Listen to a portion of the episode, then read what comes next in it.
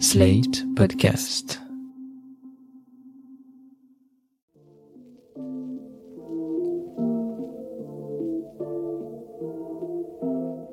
Bonjour et bienvenue dans New Deal, le podcast IFRI Slate TTSO qui revient chaque semaine sur l'actualité politique américaine avec Laurence Nardon, responsable du programme Amérique du Nord à l'IFRI. Salut Laurence. Salut Christophe. Laurence, je ne vous apprends rien, Trump et Biden diffèrent sur beaucoup de points, mais l'un des changements les plus nets observés ces jours-ci concerne la peine de mort. Trump était pour, il l'avait dit publiquement en 1989 lors de l'affaire des cinq de Central Park. Cette affaire, c'est cinq jeunes noirs qui étaient accusés d'avoir attaqué une joggeuse dans Central Park à New York. Ils furent innocentés par la suite, mais entre-temps, Trump avait acheté une pleine page de publicité dans le New York Times pour réclamer le retour de la peine capitale dans l'État de New York. En 2019, Trump président a mis fin au moratoire sur les exécutions fédérales en place depuis 2003. Entre juillet 2020 et son départ de la Maison Blanche le 21 janvier dernier, il a autorisé l'exécution de 13 condamnés. La dernière, c'est celle de Dustin X, qui a eu lieu le 16 janvier, donc 5 jours avant son départ. X a pourtant clamé son innocence jusqu'à la fin. Biden, quant à lui, a clairement exprimé son opposition à la peine de mort dans son programme, ce qui correspond à son image de catholique compassionnel. Kamala Harris, sa vice-présidente, est elle aussi contre, même quand elle était ministre de la Justice de Californie, une ministre de la Justice réputée pourtant très dure? Alors Biden compte remettre en place le moratoire sur les exécutions fédérales. Peut-il aller plus loin et carrément abolir la peine de mort comme l'ont fait Badinter et Mitterrand en France en 1981, Laurence? Oui, l'abolition de la peine de mort, c'est en effet une promesse de campagne de Joe Biden. Maintenant qu'il est président, il va pouvoir, vous l'avez dit, remettre en place tout de suite par décret le moratoire sur les exécutions fédérales, ce qui n'empêche pas les condamnations au niveau fédéral. Mais qui plus est, ce moratoire n'aura aucun effet sur les exécutions qui ont lieu dans les États ou dans les cours de justice militaire. Pour une abolition complète, il faut passer par une loi fédérale.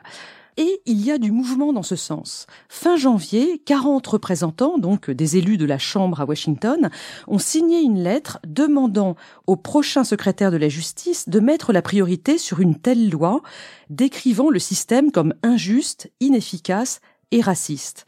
Alors le prochain secrétaire de la justice, ce sera sans doute Merrick Garland. Il est en attente de confirmation au Sénat. Et l'élu qui a porté cette lettre, c'est Ayanna Presley, une représentante du Massachusetts, qui fait partie de la Squad. Vous savez, ce groupe d'élus extrêmement radicaux, dont fait partie aussi Alexandria Ocasio-Cortez. Alors la dynamique est enclenchée pour abolir la peine de mort, mais est-ce qu'une telle loi aurait des chances de passer? Je pense qu'elle ne passerait certainement pas au Sénat parce que, comme vous le savez, il faut 60 voix pour euh, faire voter quoi que ce soit à cause du filibuster. On en a déjà parlé tellement de fois. Or, les républicains sont dans leur immense majorité opposés à l'abolition de la peine de mort. Donc, je serais euh, assez pessimiste. Qui plus est, si une telle loi d'abolition était votée, il y aurait certainement des recours des États devant la Cour suprême parce que leur pouvoir d'État serait vraiment, euh, à leurs yeux, entravé. Au passage, on est un petit peu dans la politique fiction, mais imaginons qu'un tel recours arrive devant la Cour suprême. Même s'il y a aujourd'hui une majorité de juges conservateurs à la Cour suprême grâce à Trump, je suis pas complètement sûre que l'abolition de la peine de mort ne serait pas confirmée par la Cour. En effet, il y a aujourd'hui six juges catholiques sur neuf à la Cour suprême, dont la dernière nommée par Trump, Amy Coney Barrett, Or, il faut savoir qu'aujourd'hui, le Vatican a vraiment pris parti contre la peine de mort. Et je vous cite là euh, l'encyclique Fratelli Tutti qui a été publiée par le pape en octobre 2020. Alors, vous avez parlé dans vos explications d'un moratoire sur les exécutions fédérales. Vous avez aussi expliqué que des États pouvaient porter un recours auprès de la Cour suprême en cas d'abolition de la peine de mort. Ça veut dire qu'il y a deux niveaux de décision pour la peine de mort dans le système judiciaire américain? Oui, le système judiciaire américain, il est double puisqu'il y a le, système fédéral et puis les systèmes judiciaires des 50 États. Or, certains États continuent à appliquer la peine de mort aujourd'hui. Combien d'États ont aboli la peine de mort et combien d'États la maintiennent? En fait, il y a trois cas de figure. Il y a les États qui ont aboli la peine de mort, et aujourd'hui, il y en a 22 le 22e étant le Colorado qui a aboli en 2020, donc très récemment. Il y a aussi des États qui ont toujours la peine de mort, mais qui ont posé un moratoire sur les exécutions depuis plus de dix ans. L'exemple type, c'est la Californie, qui a toujours la peine de mort, mais qui ne l'applique pas. Il y a aujourd'hui 724 condamnés à mort qui attendent dans les prisons californiennes. Ces États-là, ils sont au nombre de 12 aujourd'hui. Et ça vous en laisse 16 qui appliquent encore cette peine. En 2020, il y a eu 7 exécutions dans les États trois au Texas et une dans les États suivants, Géorgie, Alabama, Missouri et Tennessee. Le Tennessee est le seul État à appliquer la peine de mort par électrocution. Toutes les autres exécutions ont lieu par injection létale. Donc ça c'est pour les États. Et au niveau de l'opinion, est-ce que les Américains sont majoritairement pour ou contre une abolition? Là, je vous cite des chiffres du Pew Research Center. Le soutien à la peine de mort est en baisse constante aux États-Unis depuis les années 90. En 2018, les derniers chiffres disponibles, j'ai trouvé 54% d'Américains qui sont toujours favorables à la peine de mort contre 35 qui sont contre. Alors ces chiffres, évidemment, ils se déploient autrement selon les affiliations politiques. Chez les républicains, ce sont 77% qui sont favorables à la peine de mort et chez les démocrates, ils ne sont que 35% à être favorables à la peine de mort. Et quels sont leurs arguments? Bah déjà, il faut rappeler que la Constitution de 1787 interdit les peines cruelles et inhabituelles, cruel and unusual. De toute évidence, pour les partisans de la peine de mort, il ne s'agit pas d'une peine cruelle et inhabituelle, ce qui évidemment est ouvert à débat. Les autres arguments qui font débat, c'est de savoir s'il s'agit d'une punition pour le criminel ou si l'on recherche aussi un effet de dissuasion sur le reste de la population. Et là, il y a un très vif débat sur l'interprétation des résultats. Un autre argument très puissant auprès des conservateurs et des libertariens aux États-Unis en faveur de la peine de mort, c'est de parler de responsabilité individuelle les gens doivent payer pour leurs crimes. Ça, c'est un argument que les partisans de la peine de mort situent sur le plan moral, si vous voulez. Et là aussi, évidemment, on peut discuter. D'autres arguments qu'ils mettent en avant, c'est la lutte contre le terrorisme. Je vous rappelle que par exemple le terroriste qui avait euh, causé l'attentat du marathon de Boston en 2013 a été exécuté récemment. Ils parlent aussi de la lutte contre les crimes raciaux. Vous souvenez sans doute de Dylan Roof, qui avait tué neuf Afro-Américains dans une église de Charleston en 2015. Lui aussi a été condamné à mort. Au passage, je suis pas sûre que cet argument sur les crimes raciaux fonctionne très bien, puisque les Blancs sont favorables à la peine de mort à 59%, tandis que les Noirs ne le sont qu'à 36%.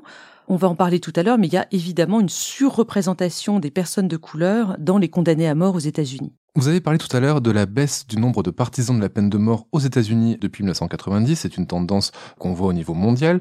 Il faut quand même rappeler que Trump a accéléré le nombre d'exécutions fédérales à la fin de son mandat et surtout que dans les années 60 et 70, il n'y avait plus du tout d'exécutions aux États-Unis.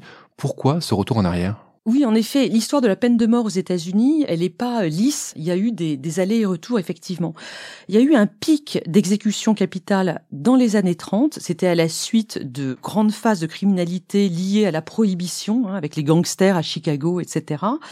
En revanche, après 1945, on a vu un recul des exécutions jusqu'à atteindre zéro en 1967. Par la suite, en 1972, la Cour suprême a carrément invalidé les lois autorisant la peine de mort dans certains États parce qu'elle les considérait comme incohérentes. Et cette décision, comme vous le disiez, a entraîné un moratoire. Il n'y a eu aucune exécution entre 1967 et 1977 aux États-Unis, que ce soit au niveau fédéral ou dans les États. Mais du coup, 37 États ont revu leurs lois dans les années 70 et la Cour suprême les a validées en 1976, ce qui a permis une reprise des condamnations et des exécutions à partir de cette date, un nombre d'exécutions qui a atteint un pic de 98 personnes exécutées en 1999. Il y a une explication particulière à ce pic? Et oui, parce qu'en fait, à partir du milieu des années 60 jusqu'aux années 90, on a assisté aux États-Unis à une reprise de la criminalité due entre autres au ravage de la drogue et notamment le crack dans les années 80. Ainsi, par exemple, pour l'année 1990, on a assisté à pas moins de 2245 meurtres pour la ville de New York. Et du coup, Christophe, en fait, je crois qu'au-delà de la peine de mort, il faut parler de la lutte contre la criminalité aux États-Unis. Avec cette grande vague de violence à partir des années 60, les lois sécuritaires se sont succédées. Il y a eu la guerre contre la drogue lancée par Nixon en 1972, il y a eu la loi pénale de Reagan en 1984, puis la Crime Bill de Bill Clinton en 1994. Au passage, signalons que Joe Biden, qui était sénateur du Delaware à l'époque, a été l'un des grands architectes de cette loi très controversée aujourd'hui. D'ailleurs, dans cette loi, Biden avait aussi allongé la liste des crimes passibles de peine de mort. Il était pour à l'époque. Comme quoi Biden, comme la société américaine, évolue sur la question. Revenons un moment sur cette loi. C'est celle qui a mis en place l'incarcération de masse. Absolument. Les États-Unis, avec cette loi des années 90, ont mis en place cette politique donc d'incarcération de masse au niveau fédéral, qui a été reprise par beaucoup d'États et notamment la Californie, qui a mis en place à cette époque la loi qu'on appelle Three Strikes You're Out, c'est-à-dire qu'une personne qui a commis trois infractions, mais là je vous parle de vol ou de euh, trafic de drogue, pas de crime nécessairement violent, eh bien cette personne était mise en prison à vie sans possibilité de libération. Alors, la criminalité a certes baissé, mais en 2007-2008, on atteint le plus haut niveau d'incarcération avec 506 personnes condamnées à de la prison pour 100 000 habitants, 506 sur 100 000. C'est un chiffre du Bureau of Justice Statistics, donc un chiffre officiel, et c'est un record mondial. Cette politique a posé d'énormes problèmes sociaux dans la communauté afro-américaine, bien sûr, sans compter en parallèle le développement assez controversé des prisons privées et la question de la rémunération du travail des prisonniers. Est-ce que le système judiciaire américain est toujours aussi dur aujourd'hui? Non, justement, la société américaine tout entière a pris conscience de la dérive de son système judiciaire, de, des problèmes liés aux prisons, et la législation a évolué.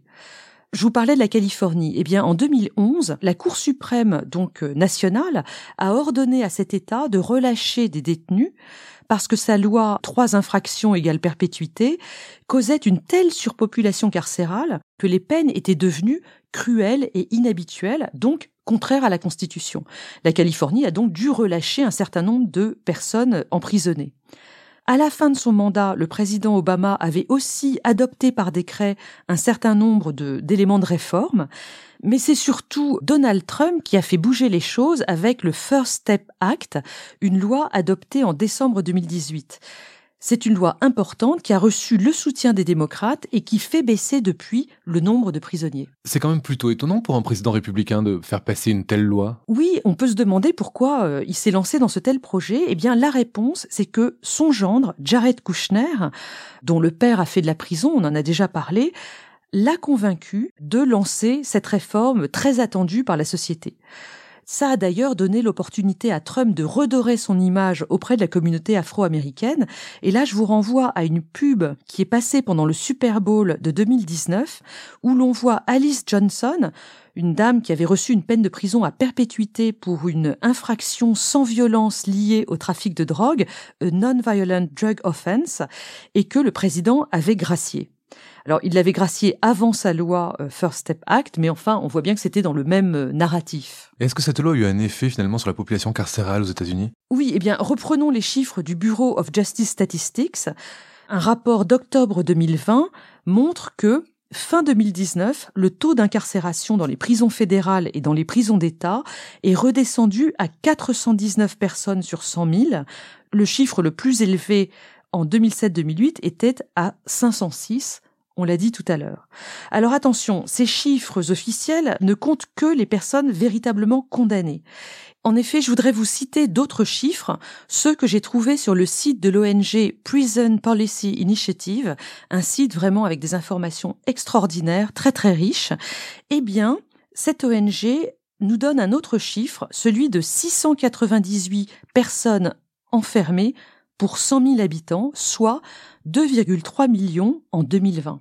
C'est un chiffre absolument énorme parce que là, l'ONG compte non seulement les personnes vraiment condamnées, mais aussi toutes celles qui sont en préventive, les mineurs, les immigrés illégaux qui sont en détention, etc. Ce chiffre, c'est le plus élevé au monde. Et on imagine que parmi ces 2,3 millions de personnes, il y a une grande majorité de personnes de couleur.